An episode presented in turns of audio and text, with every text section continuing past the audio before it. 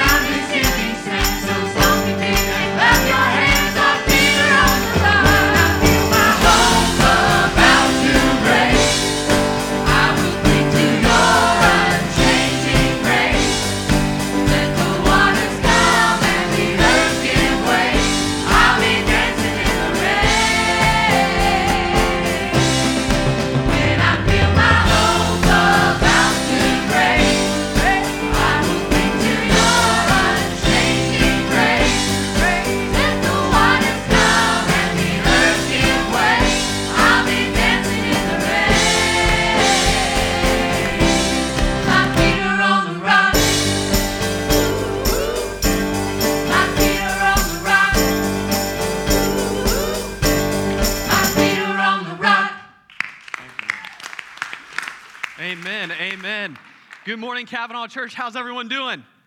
Good. Today is the day the Lord has made, and we, church, are going to rejoice and be glad in it. Amen. Amen. It's so good to see you guys. We've been praying for you. Glad you made it back here. You guys had it lucky coming in today. All right. The first service got drained, you know, com- completely drenched. All right. Uh, but, you know, despite that, uh, it's a little cooler outside today. All right, it's a little cooler outside. Love that. This northern boy loves that kind of weather. Amen. Amen. Uh, but I'm so thankful for the sunshine that's happening in here because we get to celebrate Jesus. We get to celebrate his unchanging grace um, and who we have our faith in. And I'm so thankful for that. I'm so thankful that we can gather here as a church and praise the name of Jesus for all he's done for us. So I'm going to invite you all to stand right back up and we're going to ask God's anointing on our services today. Let's pray. Lord, we love you again. Thank you so much for bringing us all back together, God. So thankful for this church family. So thankful for the people that you brought here to this place today. Today, you have something for every single one of us. And Lord, I just pray that we are ready. I pray that we are willing to, to receive all that you have for us and that you change us. And, and Lord, so thankful for how you've already worked and how you have already redeemed and how you have already blessed. And I know, God, you want us to, to, to, to know you more and to, to, to experience you even in a greater way today. So, God, open our hearts. Open our hearts because we're ready. We're ready for you and what you have. Be with Brother Will as he brings the word today and be with our services as we continue to praise you in your name.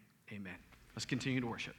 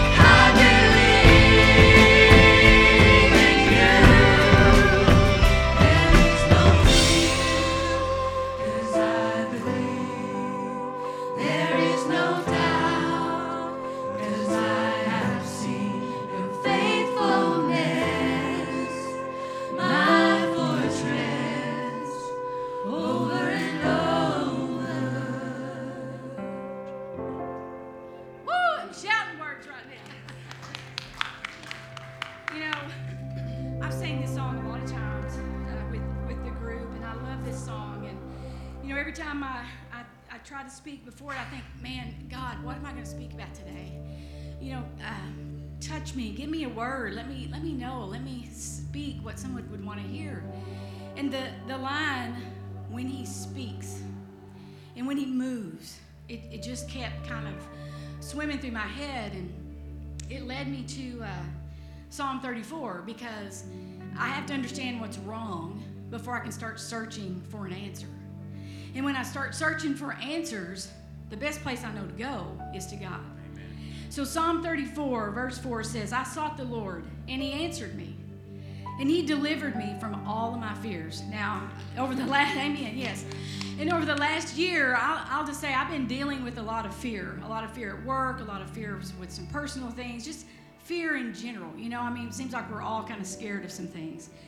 And um, when I sought God, through reading, through prayer, and, uh, you know, then I finally like, what's the worst that can happen here? You know, Don, you, you trust God, do you? you? You talk about how you do all the time, but do you really? And what's the worst that can happen if I trust God? Now, I'm just going to tell you, thank goodness I was telling him I've reduced this by about 50%. so this is a much shorter version of how I got to this place, so bear with me. You know, but it's one thing to seek God, and then it's a whole nother thing to listen when He does speak to you. When you do seek Him, it's a whole other thing to listen. And so, when He speaks, are we listening? When He moves, do we notice it? You know, because sometimes if I'm not paying attention, He's going to speak or He's going to move, and maybe it's not really what I wanted to hear. Maybe it's not a move in the way I thought He was going to move. Um, but nonetheless, I think He's going to move. I think He's going to speak. And John 14, 6 says, Jesus is the way, the truth, and the life. And when he speaks the truth to you, you're going to be changed. And he will do only what he can do. So here's some of the things that I've kind of run through my mind. You know what? He can set the prisoner free. He can break the chains of addiction. He can heal the broken. He can give sight to those who are blind spiritually and physically. You know, he's still in the miracle working business. He can make the lame walk again. He can make a way when there is no way. He can calm a storm going on in and around our lives. He can bring order to our chaos. He can restore dignity to anybody in here that feels ashamed. He can nourish your hungry soul. He can give strength to the weary. If you're thirsty, He's got living water. He can soften your heart. He can, if you're a doubter, you're going to become a believer. He can make a believer out of you. He's going to humble the proud. He'll give beauty for ashes. He'll bring peace if you're anxious. He's going to give health to the sick. He's going to provide security to those of you who are scared, like I was. If you feel helpless, call on Him because He is our help. If you feel poor or worthless, don't. We are children of the King. If you're mourning, He's going to comfort you. If you're depressed or downtrodden, He is your joy. You're not alone. God is with you. If you wonder how anyone can love me, well, God does. He is love. He is the home to the homeless. He's shelter if you've been left outside. He can cleanse you if you feel dirty. There isn't anything God cannot do when we let Him in the room. Our room, our heart. When He speaks, it is. When He moves, things happen. Listen to Him this morning. Open your eyes, your hearts, your minds. God's moving. Let the Holy Spirit fall on you, change you, move you, overwhelm you, surround you. Take a chance today. Make a choice to be changed by allowing God to do what only He can do in your life today.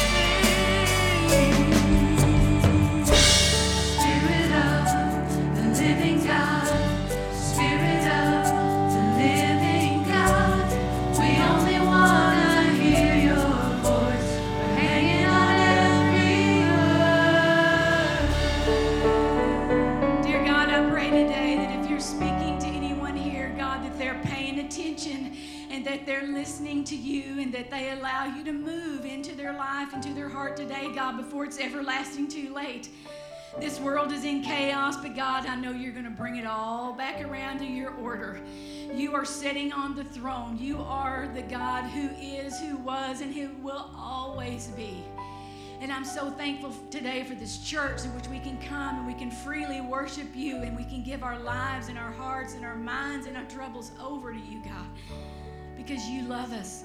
You care for us. You protect us in a way that no other person can do. And I'm so thankful for that today. And I pray, God, a special move of your anointing through the congregation today, through the other classes and things that are going on right now. And I pray, God, a special anointing on Brother Will. That as he continues to speak your word, that it would fall, that it would fall on all of us, that it would fall on our hearts, and that it would move us to tears, God, and that we would come and we would fall before you on our knees at the altar, God, and receive what it is you have for us. It's free.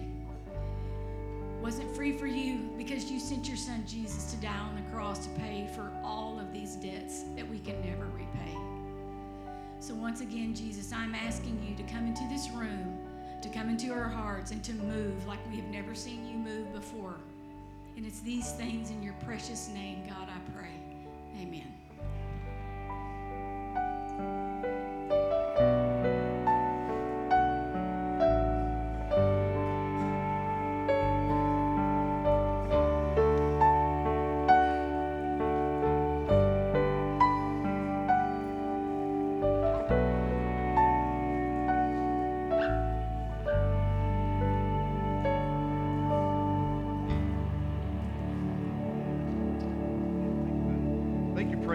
Give the praise team a big hand. Boy, they did a great job today. Awesome worship. Wow. Glad that you're here. Welcome to those of you who are online. Uh, appreciate you uh, listening today and being a part of Kavanaugh Church. Uh, today I'm continuing my sermon series on the uh, Ten Commandments, 10 Values for Strong Families. And today we're going to talk about honesty being the best policy. I I read about this man who has been the victim of 15 car thefts over the past eight years. Now, dude, I would just call that bad luck, wouldn't you? Um, one, one of the cars that he had stolen uh, was returned and then stolen again. The first four cars that he owned were all stolen. One day, the police station called him and said, Hey, we found the contents out of one of the cars that had been stolen from you, and it's here at the police station. If you'd like to come get it, come on. And so he drove his. his other car, his new car, down to the police station uh, to pick up the contents. And while he was in the police station, guess what? Somebody stole his car out, out in front of the police station. Man, it reminded me of uh, one of my favorite shows when I was a little kid. My mom and dad made me watch all the time. Hee Haw. Remember that song, Gloom, Despair, Agony on Me, Deep, Dark Depression, Excessive Misery. If I had no bad luck, I'd have no luck at all. Gloom, despair, and agony on me. Well, today we are on commandment number eight uh, 10 values that build strong families. And the eighth commandment is found in Exodus chapter 20, verse 15. Just four words You shall not steal. Or, as I told the uh, nine o'clock people, I like the old King James Version, thou shalt not steal. And let's pray because you're going to need it. Yeah, Right here. Heavenly Father, I do pray that your word would speak to our hearts as I speak on the outside. Holy Spirit, speak to us internally. Uh, Lord, show us that you love us and that you care for us and that we do need a Savior and that we do need our sins forgiven. And I pray, dear Lord, that the Holy Spirit would have his way in our lives today. In Jesus' name, amen. Uh, today, I want to try to answer two questions that are imperative in this commandment thou shalt not steal. The first question I want to answer is how do we steal? And it is amazing to me the number of ways that people invent to rip other people off.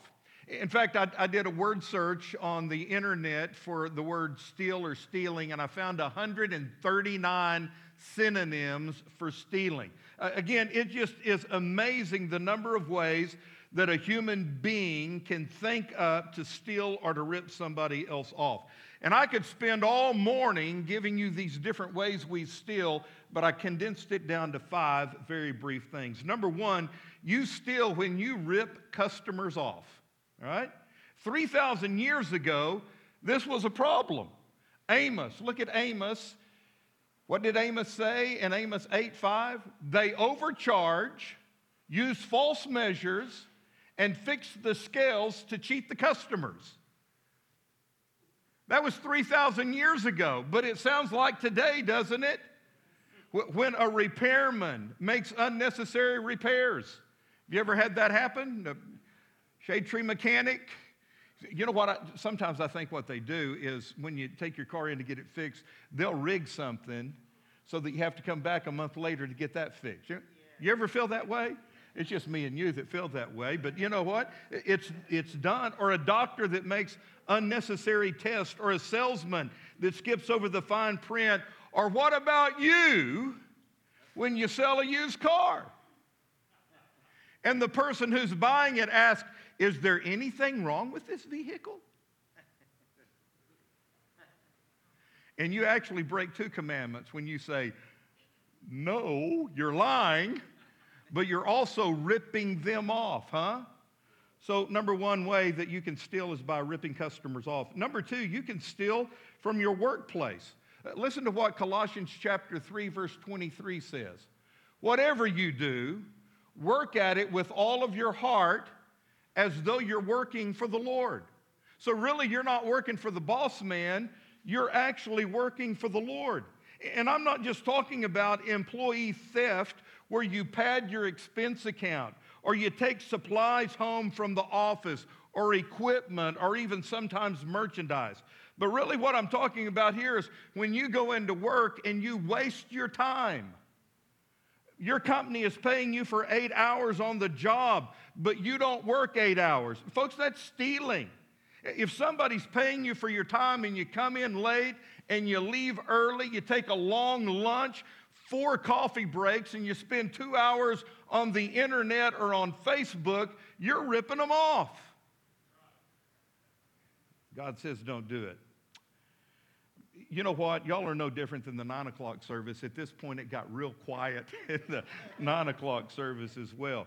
But this is the way we steal. Number three, you steal by defaulting on loans.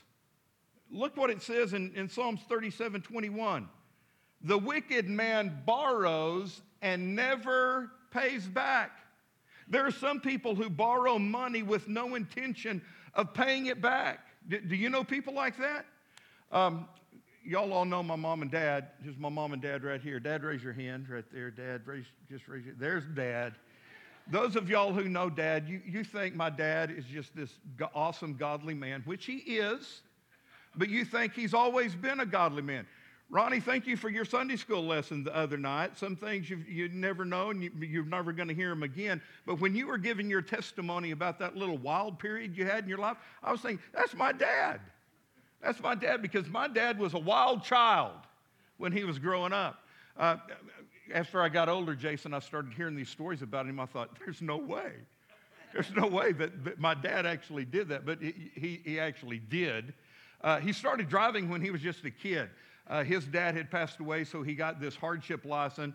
And I don't know how old he was, but Danny, he was, he was way too young to be driving a car, but he actually bought the car with the paper route that he had, so it was all legal, and he was driving. He got a ticket one day, and so he went to the Midland County Courthouse to pay his ticket, and he handed it to the judge, and the judge looked at the ticket and looked down over at my dad, who was just a little kid. And the judge kind of laughed at him and said, Son, I'll, I'll let this go. Just don't park your bicycle there anymore. And that offended you, didn't it? How, do you remember how old you were? 14 years old. Yeah. And so this 14 year old boy bowed up and he said, "Huh, It wasn't my bicycle, it was my car. And he made him pay the fine. Isn't that? But my dad had some pretty shady buddies, and he told me this story about one of his friends that would go and buy either a new car or a used car, and drive the wheels of it off for three months and never make a single payment on it, and they would come and repossess the car. And he did this over and over and over again until I think he finally got put in jail. But you know what? Because that's what happens when you do stuff like that, all right? But, but that's the case with a lot of people. They have no intention of paying it back. And, and you know what? This doesn't just apply to loans and cars, it applies to anything, not just bankruptcy, but anything borrowed. And there are some of us that have things in our house or maybe in our garage that we borrowed from somebody a long time ago and just kind of forgot that it was theirs. And we're kind of living with this ideal if I keep it longer in my garage than they had it in their garage, it becomes mine. It's not how it works. God says, don't live like that. Don't do that. Don't defraud on loans and don't take things that are not your own. Number four way we steal is by defrauding the government.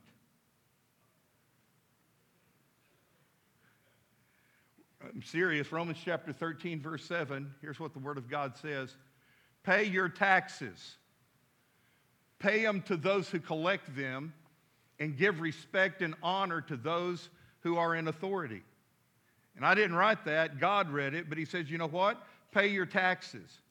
Now, there's absolutely nothing wrong with tax avoidance. In fact, it's, it's good stewardship. There's no reason you should be overpaying on your taxes and not planning to maximize the benefits that you can get. I mean, if, if you can get a benefit, get the benefit. If you don't have to pay a tax on something, don't pay a tax on it. Just keep it legal. Are you with me? Keep it legal. Do the right thing. There's nothing wrong with that, but tax evasion is illegal. And you're saying, well, as a Christian, I just don't like what they're doing with my money, my tax money. You know what? Here's the way you fix that problem you vote. Right? You go vote for the person who's not going to take your money that you're paying in taxes and abuse it or use it for something that you don't want your tax money to be spent on. But we steal when we defraud the government. Are you ready for me to end this part of the sermon? One more, number five. Here's how we steal. Say that with me by robbing God. You got to be real, brother preacher. You, you serious here? Yeah, I'm serious. Malachi chapter 3 8 says, Will a man or a woman rob God? Yet you rob me. But you ask, How did we rob you, God? And here's the answer God gives by withholding your tithes and offerings. Now, no mistaking this, the Bible teaches tithing. You tithe a tenth, which is 10% of your income. The first 10% of all that I make goes back to God out of gratitude. Why? Because I owe God everything. Let me tell you, everything I have, everything you have, is a gift from God. You wouldn't have anything if God had not blessed you the way He's blessed you. And the first 10% of what you make goes back to Him. It's an offering of gratitude. It's the first 10% you make. Why 10%? Well, because God said. Dude, let me tell you, He could have said 25%, or He could have said 50%. He said, no, the first 10%. I, I don't know why 10%. He said 10%. And God says, if you are paying all your bills and spending all your money and there's nothing left over, and you don't give me the tithe, then you're robbing me. It's robbing God. Really, you've got it flipped over. The very first thing you need to do is give God the 10%. Angie and I made this commitment when we first got married. We were making a whopping $75 a week as the youth pastor of the Enid Free Will Baptist Church. You, when's the last time you tried to live on $75 a week? I know that was back in 1983, but dude, that, that wasn't a lot of money in 83. And here's what we decided it doesn't matter if anybody else gets paid electric bill, gas bill, water bill, doesn't matter. Doesn't matter if we have to eat corn, beans and cornbread. God gets his first. Period. God gets his first. And you know what? We did, we did, Ronnie, we didn't even have to live on beans and cornbread. Because when you do what God tells you to do, he blesses. God says, Put me to the test in this. So put him to the test. Uh, a pastor was preaching through the Ten Commandments, and a guy in his church was digging it, man. He was, he was really getting into it. And after every sermon, the guy would meet the pastor and said, Pastor, I don't know how you're doing this, brother, but you're preaching some of the best sermons you've ever preached. You're letting us have it. Keep letting those church people have it, preacher. Keep preaching. Every Sunday, he'd say something like that to him until he came to the eighth commandment Thou shalt not steal. And after the sermon, the guy found the preacher and said, You have been preaching, but now you've gone to meddling. And you know what? We don't like it when it gets personal. We love to hear it when the preacher talks about everybody else's sins, but we don't like it when we realize, you know what? This is something I'm guilty of. I'm breaking the eighth commandment because I'm robbing God. God says you're robbing me if you're not tithing, and tithing is just as important as all of these other issues. So, what does it mean to steal? Dude, it can mean a lot of things, and I guarantee you, you're guilty of it. Brings me to question number two Why is honesty the best policy? Well, I got four very quick reasons from the Word of God. Honesty is the best policy because, number one, God is watching. God is watching. People steal because they don't think they're going to get caught, they think they're going to get away with it. If you knew that you were going to steal something like that, that towel at the motel, if you knew if you knew you were going to get caught, if you knew somebody was watching, would you do it? Really think about it. I told the first service, I can remember years ago, Brother Johnny had VBS, and VBS is right around the corner. We're having it in August. But I can remember this particular VBS, been years ago. He had candy up here on the stage, and no lie, his candy, and it wasn't just little pieces of candy, he was giving out full boxes of candy. And it doesn't matter that it, was, it expired a year ago. He was, but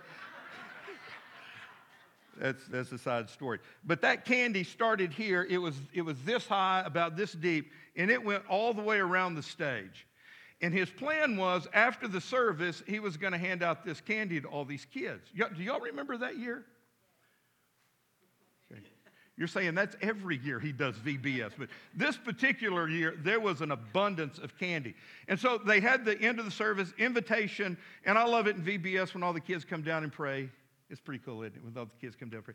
So that year, all these kids came down there and they were praying around the altar. And I can remember all of our staff, we were out there, we were praying with little kids. And there was a group of boys here, and I knelt down right here and I was praying with these boys. And, you know, it's during the invitation, so everybody's got their eyes closed, right?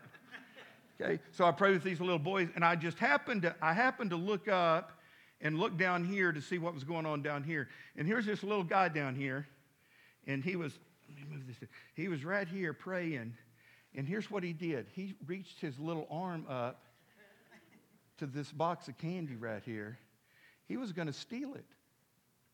Now, he was about to get all the candy he wanted, but he was going to steal this box of candy.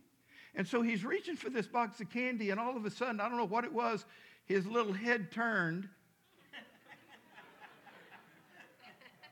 and here I am over here and my head turned, and we locked eyes. And I don't know, it, it, wasn't very long, but it seemed like it was 35 minutes that we just stared. We, we, had a, we had a standoff. I won't tell you what kind of standoff it was.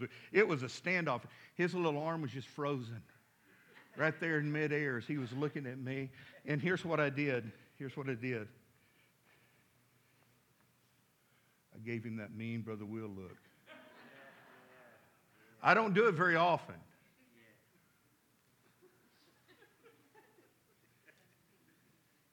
Pulled his little hand back, started praying. You know, here's the deal if, if we don't think we're going to get caught, we might do But if we know we're going to get caught, we're not going to do that. So Satan comes along and he says, you know what? It's okay for you to do it. I mean, nobody's ever going to know that you took that. No, nobody's ever going to see that you've done that. And, any way. you deserve it. I mean, your boss underpays you. You're not paid enough for what you do. So, as compensation, why don't you go ahead and take that material home? Why don't you go ahead and take that merchandise? They owe it to you. It's okay to take that equipment. Nobody's ever going to know. Wrong. God knows because God sees. That's what He does. You know what? He's the one you're going to have to give an account of anyway. You're the, he's the one that you're going to have to answer to in the long run. Uh, look what it says in Job chapter 34, verse 21 and 22. God carefully watches the goings on of all mankind. He sees them all. No darkness is thick enough to hide evil men from his eyes. God sees everything. Nothing escapes his eyes. You know what? I can fool other people, and you can too. You can fool the government. You can fool the insurance company when you turn in a dishonest claim, but you're not going to fool God. He sees and he knows. And one day you're going to have to stand before him, the judge of the universe, and give an account of your life. One day you're going to have to answer to God why you stole that $5 towel from Motel 6. One day you're going to have to try to explain to him why you did what he said don't do. And that is steal. You know what? If you're a parent, you're not only being watched by God, you're being watched by your kids and your grandkids. And let me tell you, you know this values are caught, not taught. What in my lifestyle am I communicating to my kids that, that I don't want them to reproduce and, and redo? What, what am I telling my kids is okay and what is wrong just through my lifestyle? Look at Proverbs 20, verse 7. It is a wonderful heritage to have an honest father or an honest mother. So, guys, let me tell you one of the best gifts you can give to your kids and your grandkids is integrity. When you do the right thing, because let me tell you, they're watching and they know. I'm not only being watched by God and by my kids, but I'm also being watched by the world, by unbelievers. Matthew chapter 5, verse 16 Jesus said, Let your light so shine before men that they may see your good works and glorify your Father who is in heaven. So there are people you work with and see every day, and they may not like your personality and they may disagree with your faith, but friend, they better respect your integrity. And they better know that you're going to do the right thing and say the right thing and not take things that aren't yours. Every time you live with integrity in front of people who have no faith, you're being a witness to them. So, why do I need to live an honest life and not steal? Because God's watching. Number two, I need to be honest in all things because I'm going to reap what I sow. Love Romans chapter 6, verse 7.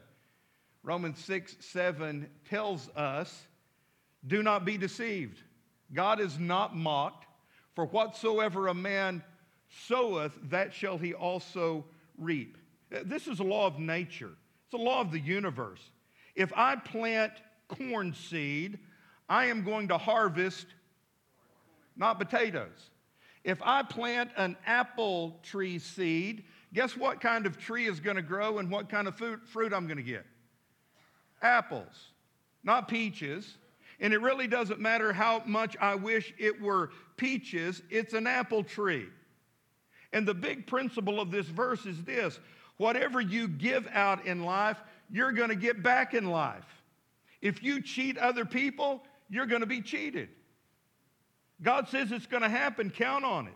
If I take advantage of other people, then guess what? Other people are going to take advantage of me.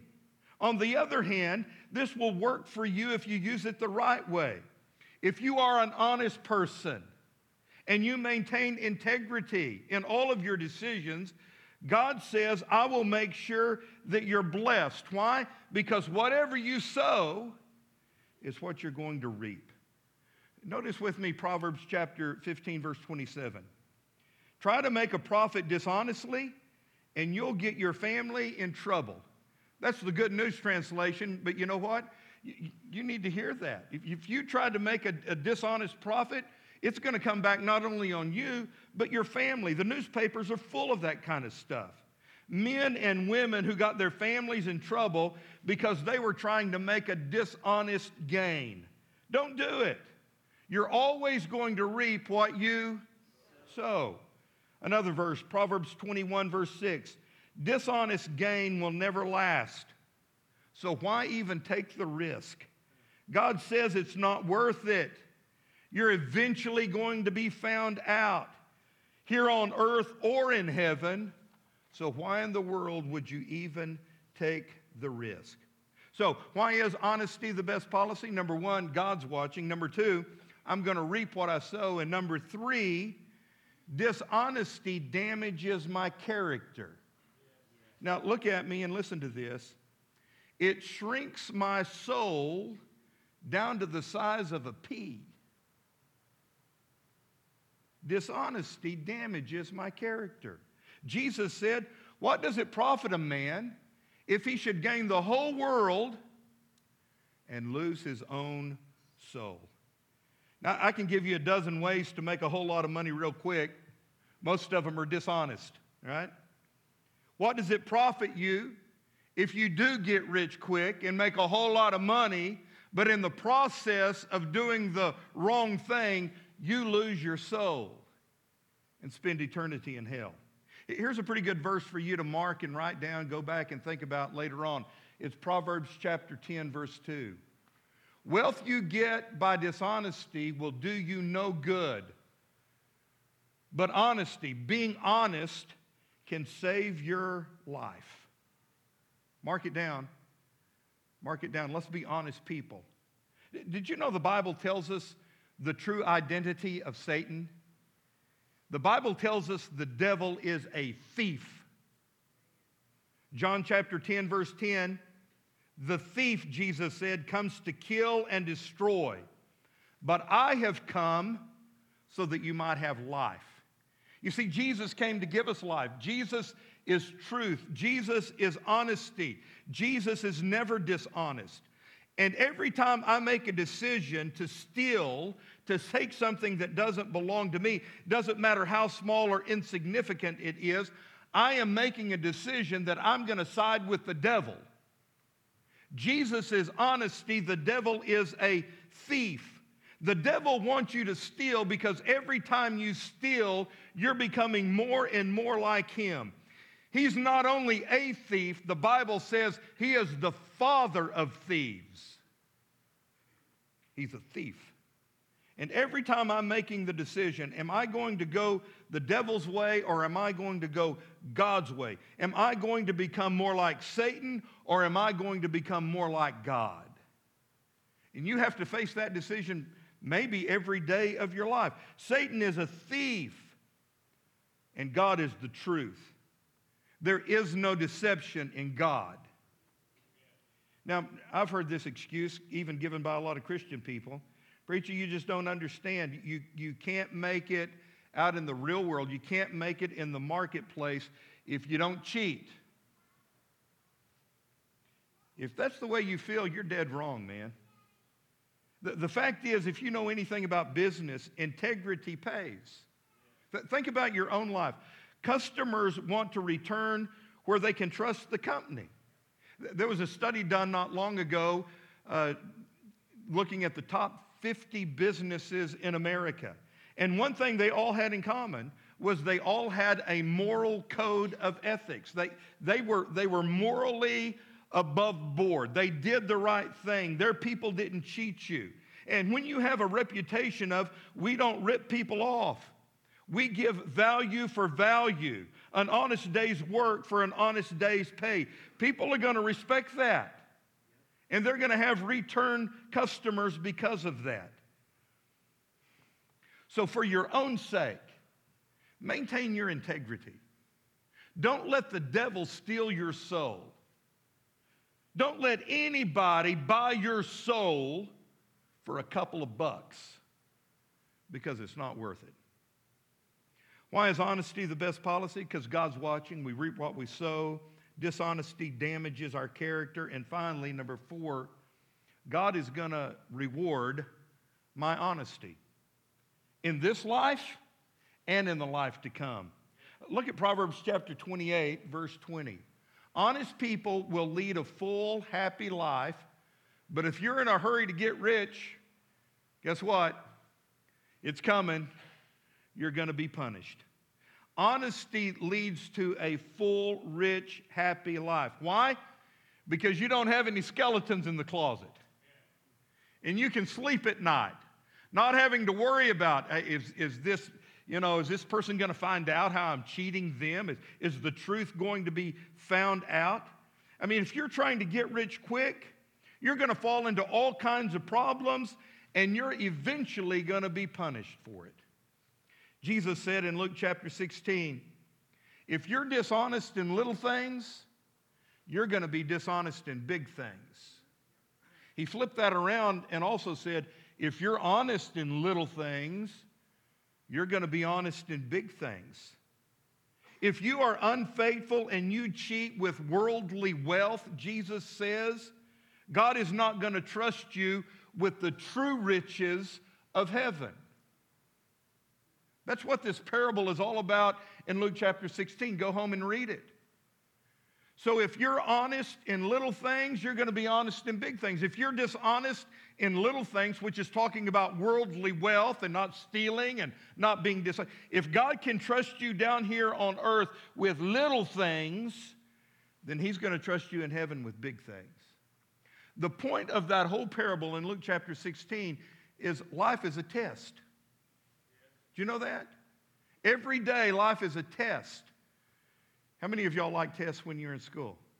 Dude, I hated them. I hated it when the teacher came in and said, Pop quiz. Man, I started sweating because I don't do tests very well. But every day you got a test, and, and there are going to be final examinations in well in heaven as well, for heaven.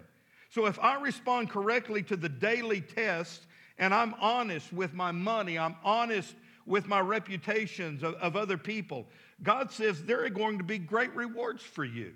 Listen to what Jesus said in Matthew chapter 25, 21. Remember this story? He said to this one servant, Well done, my good and faithful servant.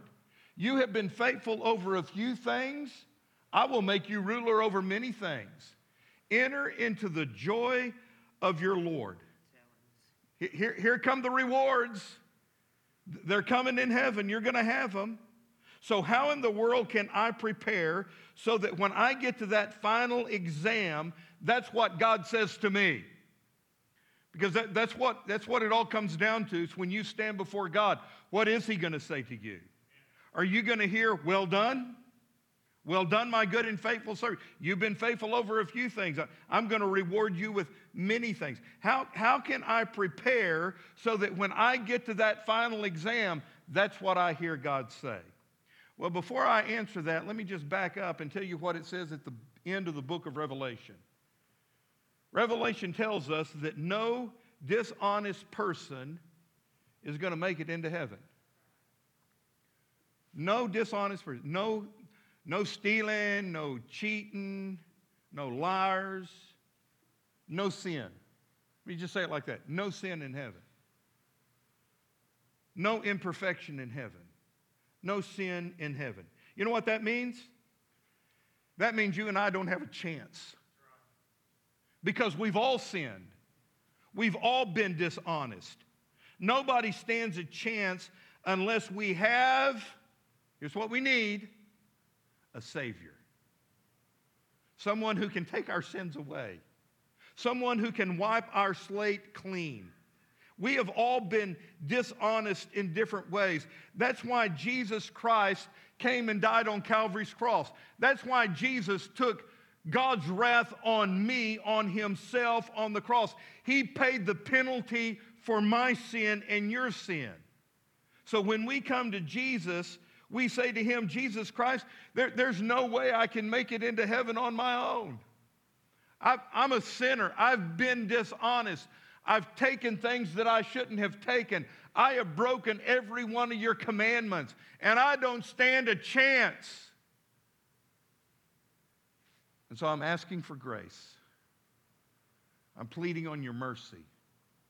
Jesus, forgive me, cleanse me, wash me, become my ticket into heaven. You know what Jesus says when you come to him like that? He says, I got you covered. Because literally, he's got us covered. Because that's why he came to die for you. Doesn't matter what you've done. Dude, I, don't care what sin, I don't care what sin. Now, it may matter to Dan Shue back here. He's a prosecuting attorney of Sebastian County. But right now, Danny, it's, I'm saying it, it really doesn't matter. It doesn't matter what you've done. Jesus can forgive you. I, I just thought of this. I don't have, I don't have, I don't even know if I have one in my wallet, but I wished I had a hundred dollar bill up here. Anybody got a hundred dollar? Yeah, don't give it to me. I probably wouldn't give it back to you. Hundred dollar bill. Just play like you got a hundred dollar bill right here. And that hundred dollar bill that I'm holding up here, it's been used. It's been used for some bad stuff. It was used by this one guy who rolled it up and snorted some coke with it. It was used to pray a prostitute. It, it was used for some bad stuff. But even though it's been used for those bad things, you know how much that hundred dollar bill is worth? It's still worth a hundred bucks. So I don't care what you've done. I don't care how you've sinned. I don't care how bad it's been. You're worth something to God. And He loves you. And He wants to forgive you. And what you need today is a Savior. I give you Jesus Christ. He can save you and change you. Would you allow Him to do that in your life today? And if you are a believer and, and you've allowed something to come into your life that's putting a wedge between you and God, dude, don't let that wedge grow. Don't, don't let it manifest itself in other ways in your life. Deal with it this morning. Confess it to Him. One of my favorite verses is 1 John 1 9. If you confess your sins, He's faithful and just to forgive you of your sins and cleanse you from all unrighteousness. And He'll do that today. And if you're here and you got a family, you got kids, grandkids, and let me invite you to come to the altar and pray for your family. Our families are being attacked today by the devil like never before. And you need to pray a hedge of protection around your family. You need to pray for your kids, and then you need to live a godly life in front of them. Heavenly Father, help us to take care of business today with you. For that person who needs to come and receive the free gift of salvation, I pray that they would come and be saved today. Lord, for others who just need to come and, and confess sin in their life, uh, Lord, help us to do, burden our heart. Help us to come. Lord, for those who just want to come and, and pray for their family, their own life, their, their, their kids or grandkids, Lord, help us to do that. Help us to realize the importance of interceding for other people, especially our family.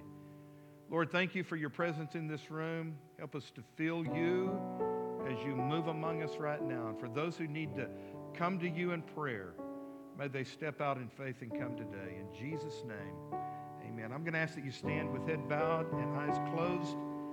And as the praise team sings, use this time in prayer to the Lord. Come and pray to Him right now. The altars are open. Spirit of the living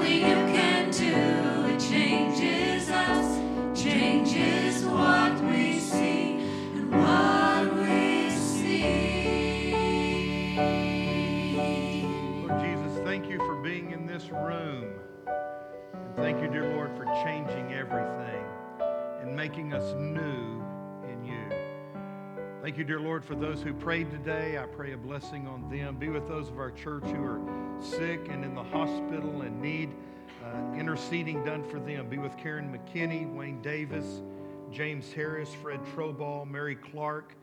Lord, please bless Betty Newell and Bug Wagner. Lord, help everyone in this room and those listening online do what only you can do in our lives, and we thank you for it. In Jesus' name, amen. Amen. If you would be seated for just a second, got a couple announcements I want to share with you, and uh, then you can go back out in the rain, okay? Hey, thanks for being here today. Come back next Sunday. We're going to be on commandment number nine, so study ahead, all right? When you walk out the doors, make sure you drop your offering in one of those black boxes, or you can give online. At 6:30 tonight on Facebook Live, uh, we'll have Bible study. Don Smith is going to be teaching that, so tune in. Uh, here in a couple of weeks, we're going to reinitiate some of our Bible study classes. Uh, we're going to start with the adult class that actually meets while this service is going on.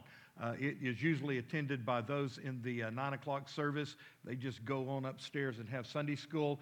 That class is going to kick back off. And then in the fall, we're going to start with uh, other classes and small group studies. So look forward to that as well. 7 o'clock on Wednesday, we got uh, things going on throughout the building for all age groups.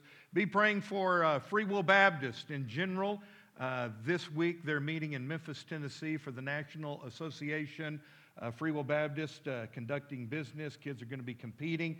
Brother Johnny and his crew are already there. Uh, he has worship services for kids. We can't remember the age. It's four and five year olds, maybe something like that, or fourth and fifth. I, I don't know what it is. But anyway, he's got kids right now.